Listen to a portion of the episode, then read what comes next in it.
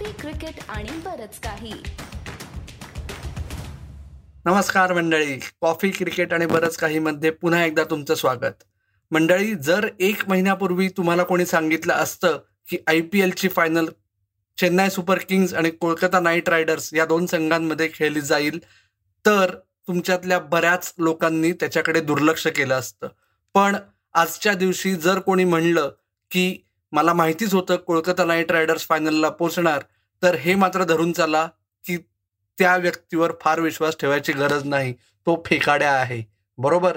कारण ज्या पद्धतीने के के आर फायनलच्या आधी म्हणजे आय पी एलचा दुसरा हाफ सुरू व्हायच्या आधी जी त्यांची डळमळीत अवस्था होती त्यावरून त्यांनी जी गगन भरारी मारलेली आहे ती कौतुकास्पद आहे. आणि या रीतीने आय पी एलला पुन्हा एकदा नवीन विजेता बघण्यापासून वंचित राहावं लागणार आहे. दोन हजार बारा आणि चौदा साली के के आरनी आय पी एलचं टायटल जिंकलं होतं. त्यावेळेचे के के आर यांच्यातला एकच खेळाडू असा आहे की जो यावेळेस सुद्धा फायनलमध्ये आपल्याला दिसणार आहे परंतु चेन्नई सुपर किंग्ससाठी. आणि दोन हजार चौदाचा ऑरेंज कॅप विजेता रॉबिन उत्तप्पा आता दोन हजार एकवीसच्या फायनलमध्ये के के आर समोर चेन्नई सुपर किंग्ससाठी खेळणार आहे. आणि याच रॉबिन उत्तप्पांनी त्याची ऑरेंज कॅप जी दोन हजार चौदा साली जिंकली होती त्याचं पुढे काय केलं याची जर तुम्हाला अजूनही उत्कंठा लागली असेल तर त्याचे पर्सनल कोच त्याचे वैयक्तिक कोच प्रवीण आमरे यांच्याच तोंडून ऐका की त्या ऑरेंज कॅपचं काय झालं? कोचिंगची आवड मला होतीच पण नुसतंच कसोटी पटरी म्हणून मला कोच नाही बनायचं होतं. मला वाटतं त्याच्या मागचा बारकावे मला शिकायचे होते त्याची म्हणून मी परीक्षा दिल्या पहिला की त्याची काय सायकोलॉजी असते कोच म्हणून. आणि पर्सनल कोच पण जो योगायोगाने झालं कारण का मी स्वतः एक अभ्यास करत होतो की मी एक स्वतः खेळाडू होतो मी आंतरराष्ट्रीय क्रिकेट खेळलो माझं परदेशात शतक आहे आणि मी कसं केलं होतं ते शतक? जर त्या कठीण त्याच्यात काहीतरी मी केलं असेल म्हणून माझं ते शतक झालं तर त्याचा एक थोडा अभ्यास केला की मी ह्या पिढी बरोबर ते मी पास ऑन करू शकतो का? तो एक अभ्यास केला. पण सगळ्या गोष्टी मग मी पेपरवर आणल्या. स्वतःच एक प्रेझेंटेशन करत गेलो डॉक्युमेंटेशन केलं आणि एक असं स्वतःचा जेव्हा वर्कआउट करताना पर्सनल कोचिंगमध्ये काय काय चॅलेंजेस येतात ते त्याचा आधी जाणीव केले. कारण मी मुंबईचा एक प्रशिक्षक होतो आणि प्रशिक्षक म्हटला की कसं की जो कोण फॉर्ममध्ये नाहीये त्याला तुम्ही सहज ड्रॉप करता दुसरा जो असतो पंधरा मध्ये खेळवता आणि तुम्ही मॅच जिंकत असता. पण जेव्हा पर्सनल कोचिंग करता तुम्ही तेव्हा त्या खेळाडूचं यश आणि अपयश त्याला दोघांना तुम्ही जबाबदार असता. रादर यश आलं तर ते प्लेअरचं असतं अपयश आलं तर ते कोचचं असतं. सो ह्या वृत्तीने मी पर्सनल कोचिंग करायला सुरुवात केली. आणि त्याच्यात मला वाटतं विचार करायला लागला ह्याकरता की त्याला आपण श्रेय द्यायला पाहिजे रॉबिन उत्तप्पा. मला वाटतं तो पहिला होता की त्यांनी असा विचार केला की मला पर्सनल कोचिंग आहे हवी आहे. मला वाटतं तो एक चांगला किस्सा होता की माझ्या बरोबर तो पुणे वॉरियर्स संघात होता त्यावेळेला. वन मिलियन डॉलर त्याची प्राइज होती. आणि त्याच त्या वर्षी त्यांनी पन्नासही धावा केल्या नव्हत्या. आणि जेव्हा तो आमचं वर्ष संपत होतं त्यावेळेला जेव्हा आम्ही एकदा मीटिंगमध्ये आम्ही असेच बसलो होतो आम्ही मला आजही आठवतं तो क्षण की कुठे होतो आम्ही. हैदराबादच्या स्विमिंग पूलला होतो काकातिया हॉटेलमध्ये आय टी सीच्या. आणि तेव्हा मी रॉबिनला सहज बोललो की Robin how you play your cricket in such a comfort zone so what do you mean coach I work hard मग त्याला मी बोललो की you yes I know you work hard but you don't know really what to work hard because still you don't have the test cap which I got still you don't got that test hundred which I got so त्याला त्यावेळेला ते कळलं नाही की मी काय बोललो. हॉलिडेला स्पेनला गेला होता. आणि तिकडे त्याला बसस्टॉपवर हे शब्द आठवले की मी बोललो की हार्डवर्क काय आहे? आज आपल्याकडे बाकीच्या सुविधा आहेत पण टेस्ट कॅप नाहीये. टेस्ट हंड्रेड नाहीये. तो त्याला तिकडनं त्यांनी मला फोन केला. आणि मला म्हणाला sir now I realise will you help me in that तो मला वाटतं हा असा योगायोगांनी तो चालू झाला प्रवास की त्याला आणि तो पूर्ण आला आणि सुरुवातीला आम्ही जर सहा महिन्याचा विचार केला पण नंतर सहा वर्ष लागली मला त्याच्याबरोबर वर्क करताना. कारण जेव्हा पर्सनल कोचिंग असतात अनेक चढ उतार येत असतात. आणि मेन म्हणजे सगळ्यात इम्पॉर्टंट आहे मला वाटतं पर्सनल कोचिंगमध्ये की प्लेयर्स तुमच्या कोचवर असलेला ट्रस्ट किंवा विश्वास. मला वाटतं हे सगळ्यात बॉटम लाईन आहे. कारण ते नसेल तर पुढे तुम्ही जाऊ नाही शकत. पण त्यांना कन्व्हिन्स करणं मला वाटतं हे सगळ्यात मोठं चॅलेंज असतं. मग चांगल्या गोष्टी असो किंवा तुम्हाला त्यांच्यातला बदल तो नुसता बदल खेळातला नसतो तुमच्या सवयीतला असतो. एक माणूस म्हणून तुम्हाला डेव्हलप करावं लागतं एक परफॉर्म परफॉर्मर होण्यासाठी. हे मला वाटतं रॉबिन बरोबर मला खूप चांगला अनुभव आला त्याच्याबरोबर. आणि मेन म्हणजे सगळ्यात मला सोपं झालं एवढ्या करता की त्याचा माझ्यावर विश्वास होता. मला वाटतं तो एक महत्त्वाचा भाग होता. त्यांनी कंप्लीट आपण म्हणतो सरेंडर हा शब्द आपण त्याचा योग्य असू शकतो. की तो जे मी सांगेल ते करायची त्याची तयारी होती. कारण हे इतकं सोपं नसतं. कारण तुम्ही इंडिया खेळलेले असतात वर्ल्ड कप विनिंग टीमचे असतात. तुमचं एक मागे एक वलय असतं. आणि त्यानंतर तुम्ही कोणतरी तुम्हाला सांगते की तुझा आता ग्रीपमध्ये तुला बदल करावा लागेल. तुझ्या स्टान्समध्ये बदल करावा लागेल. आणि हे सोपं नसतं. कारण की त्यांनी त्या ग्रीपने सुद्धा देशाला खेळलेले असतात.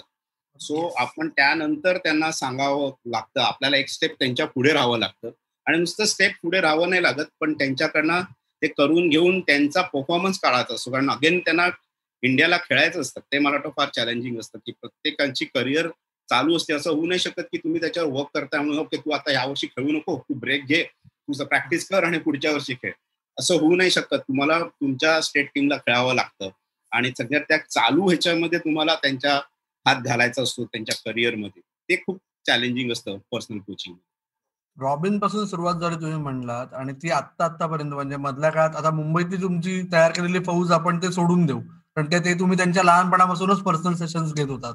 पण त्याच्यानंतर रॉबिन नंतर सुरेश रैना झालं किंवा ईशान किशन झालं मधल्या काळात. आता आपण गप्पा मारतोय तेव्हा पृथ्वी शॉ तुमच्या हाताखाली आलाय.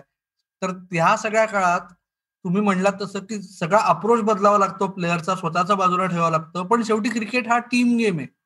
तर एका जेव्हा तुमचा एखादा स्वतःचा पर्सनल कोचिंगवाला खेळाडू दुसऱ्या संघात खेळतोय अशा वेळेस ती म्हणजे भारतीय क्रिकेटमध्ये ओव्हरऑल माइंडसेटचा जो चेंजची गरज होती जसं सुरुवातीच्या काळात मला आठवत आहे की रॉबिन बरोबर तुम्ही पहिला सीझन तरी जवळजवळ प्रत्येक मॅचला जायचात आणि मग तेव्हा चर्चा खुसफुस कर्नाटकाच्या प्लेयर्समध्ये पण अशीच असायची की अरे हे काय चाललंय? आमच्या टीममध्ये आणि दुसऱ्या कोच बरोबर जाऊन बसतोय.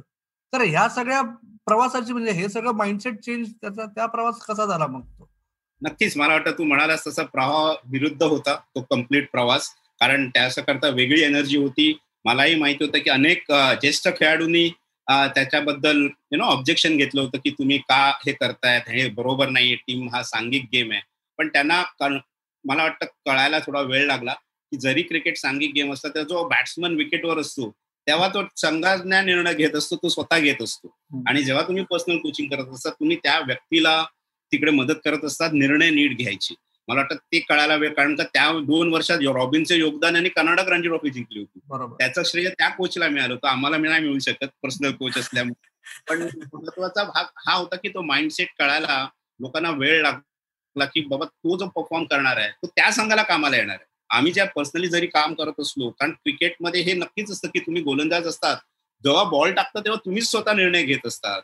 तुम्ही जेव्हा बॅटिंग करत असता तेव्हा तुम्हीच स्वतः निर्णय घ्यायचा असतो. तिकडे टीम गेम असला तरी तुमचा नॉन स्ट्रायकर तुम्हाला मदत नाही करू शकत. तुम्हाला स्वतःला जो आणि पर्सनल कोचिंग हाच मला वाटतं डेप्थ असते की त्या प्लेअरचा ओव्हरऑल त्याच्या स्किलचा त्याच्या टेम्परामेंटचा आणि मेन म्हणजे त्याचा फिटनेसचा सुद्धा कसा विकास होईल हे त्याचा आपण आपण म्हणतो त्याचा ऑप्टिमम त्याच्याकडनं काढून घेणं हा प्रकार असतो जेव्हा तुम्ही कारण अगेन तुम्ही एक जसं मी म्हणालो की मी स्वतः होतो संघाचा कोच तुम्ही आन्सरेबल नाही होऊ शकत टीमचा कोच असताना. पण जेव्हा पर्सनल कोच असतात त्यावेळेला तुम्ही आन्सरेबल होऊ शकता. अरे रॉबिनने यावर्षी रन नाही केले.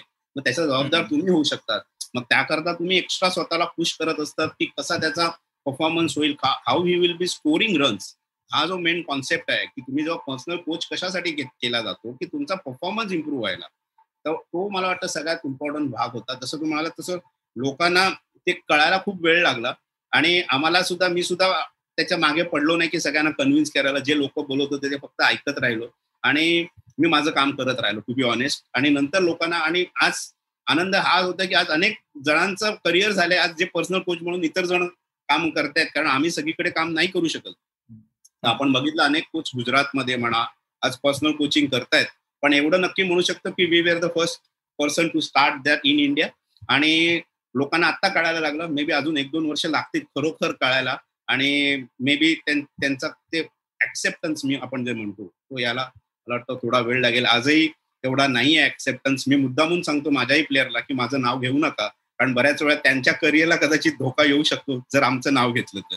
मला वाटतं की अनेक वेळा मी आम्ही कोचेस काम करतो पण फार असे कमी खेळाडू असतात की ते त्याचं श्रेय पण देतात कोचला आणि मला ह्याच्याबद्दल खरोखर आनंद वाटतो की माझा पहिला स्टुडंट जो होता तो रॉबिन उत्तप्पा होता. त्यांनी आला होता त्या एका कामाकरता आला होता की त्याला सक्सेसफुल बॅट्समन बनायचं होतं. आय पी मध्ये सर्वाधिक धावा केल्या. आतापर्यंत चार ऑरेंज कॅप तेरा वर्षामध्ये आहेत. त्यातल्या तीन कॅप ह्या नॉन विनिंग टीम मधल्या रॉबिन उत्तप्पा हा एकटाच खेळाडू होता की ज्याच्याकडे विनिंग टीममध्ये के के आर ची त्याच्याकडे ऑरेंज कॅप आहे होती रादर पण त्यांनी तो जेव्हा त्याला ती ऑरेंज कॅप देण्यात आली की highest run in I P L साधारण सातशे धावा केल्या होत्या आणि संघ जिंकला होता चॅम्पियनशिप ते मला वाटतं सगळ्यात महत्वाचं आहे. आपण आता बघितलं तर विराटकडे होती सचिन तेंडुलकरकडे होती आणि यावर्षी के एल राहुल. मी जे म्हणतोय की तेरा वर्षात चार इंडियन बॅट्समनला मिळालेल्या आहेत आयपीएल ची ऑरेंज कॅप ही सर्वाधिक धावा ही आयपीएलमध्ये ती रॉबिनकडे होती दोन हजार चौदा साली. आणि त्यांनी ती झाल्या एअर म्हणाला तो म्हणजे त्याचा इंटरव्ह्यू घेताना टीव्हीवर की ही मला प्रवीण अमरेमुळे मिळाली. नुसतंच तिकडे तो थांबला नाही. तो टुर्नामेंट झाल्यावर त्या कॅप बरोबर जो दहा लाखाचा चेक मी होता तो सुद्धा येऊन त्यांनी दिला. मला वाटतं ही सगळ्यात मोठं जसं प्रश्न त्याचा नाही की त्यांनी चेक दिला. मला वाटतं त्याची ती जाणीव होती की मला ही कॅप मिळाली. ह्यामध्ये ह्या कोचचं सुद्धा योगदान होतं. आणि जर कोचचं योगदान नसतं तर मला ही जी कन्सिस्टन्सी होती जी माझ्या बॅटिंगमध्ये जी माझ्यात नव्हती ते मला कुठेतरी एक आवडलं. बाकीचे खेळाडू मोजकेच शब्द बोलतात. काही झाल्यानंतर पण. पण रॉबिन एक असा होता की त्यावेळेला त्यांनी आणि जी आज माझ्याकडे जशी माझ्याकडे टेस्ट कॅप आहे माझ्याकडे वर्ल्ड कप आहे कॅप आहे आणि माझ्याकडे जशी माझ्याकडे जसं मी बॉम्बे रणजी कॅप माझ्याकडे ठेवली आहे तशी मी ती रॉबिननी दिलेली ऑरेंज कॅप माझ्याकडे ठेवली आहे. कारण हा एक कुठेतरी मला प्रशिक्षक म्हणून मिळालेली ती एक चांगली पावती आहे की मला प्लेयरनी स्वतः की त्याचं यशस्वी झाल्यानंतर मी अनेकदा खेळाडूंना बनवले मला कोणाचं नाव नाही घ्यायचं की नक्कीच ते विसरतात. त्यावेळेला त्यांना प्रशिक्षक आठवत नाही. पण मला वाटतं रॉबिन त्याकरता अपवाद होता. की त्यांनी करणं आणि ती कॅप माझ्याकडे आहे ते एक मला वाटतं मला कोच म्हणून पण प्रेरणा देतं की आपण अजूनही असं चांगलं काम केलं तर तो खेळाडू तुमची दखल घेतो त्याचं तुम्हाला त्याची जाणीव करून देतो की ते मला वाटतं सगळ्यात तुम्ही जसं मला ते एक सॅटिस्फॅक्शन मिळतं की जेव्हा प्लेअर स्वतःहून तुम्हाला म्हणतो की नाही ही कॅप मला तुमच्यामध्ये मिळाली. आणि तू म्हणाला तसं आम्ही टी ट्वेंटी न खेळता ती ऑरेंज कॅप माझ्याकडे आहे ते त्याचं मला जास्त आहे. किती मजेशीर किस्सा आहे ना मंडळी. आणि याच रॉबिन उत्तपाने जेव्हा आय पी एल प्ले मध्ये याच आठवड्यात दिल्ली कॅपिटल्सच्या विरुद्ध अर्धशतक झळकावलं त्यावेळेस प्रवीण आमरे दिल्ली कॅपिटल्सचे बॅटिंग कोच आहेत त्यांचा एक डोळा हसत आणि एक डोळा रडत मात्र नक्कीच असेल. परंतु जर रॉबिन उत्तपाने तोच फॉर्म चालू ठेवला कोलकाता नाईट रायडर्स विरुद्ध आय पी एलच्या फायनलमध्ये तर मात्र आमरे तेवढ्याच जल्लोषात हसतील जेवढे ते आपल्याला त्यांच्या आवाजातून जाणवलं की ते या क्लिपमध्ये कसे हसत होते. हीच क्लिप एका अशा इंटरव्ह्यूचा भाग आहे की जो आपल्या प्रवीण आमऱ्यांच्या गुरुचा कानमंत्र या सिरीजमध्ये आपण गप्पा मारल्या होत्या. तो इंटरव्ह्यू पूर्ण ऐकण्यासाठी त्या गप्पा पूर्ण ऐकण्यासाठी तुम्ही वर जा डू स्क्रोल अप आणि प्रवीण आमऱ्यांबरोबरच्या गप्पा ऐका. त्याचबरोबर याच गप्पा बघायच्या असतील अथवा आय पी एल फायनलमध्ये जे दोन महत्त्वाचे खेळाडू असणार आहेत राहुल त्रिपाठी आणि ऋतुराज गायकवाड यांच्याबद्दलचे इतर किस्से ऐकायचे किंवा बघायचे असतील तर आपल्या पॉडकास्टवर तुम्ही फक्त सर्च करा अथवा यूट्यूब चॅनलवर जा आणि तिथे सर्च करा आणि त्याचा आस्वाद घ्या. आय पी एल फायनल बघताना मजा करा आणि त्याच्यानंतर कॉफी क्रिकेट आणि बरंच काही बघत राहा आणि ऐकत राहा आणि आमच्या आय पी एल फायनलच्या वृत्तांताची मात्र वाट पाहत राहा. धन्यवाद.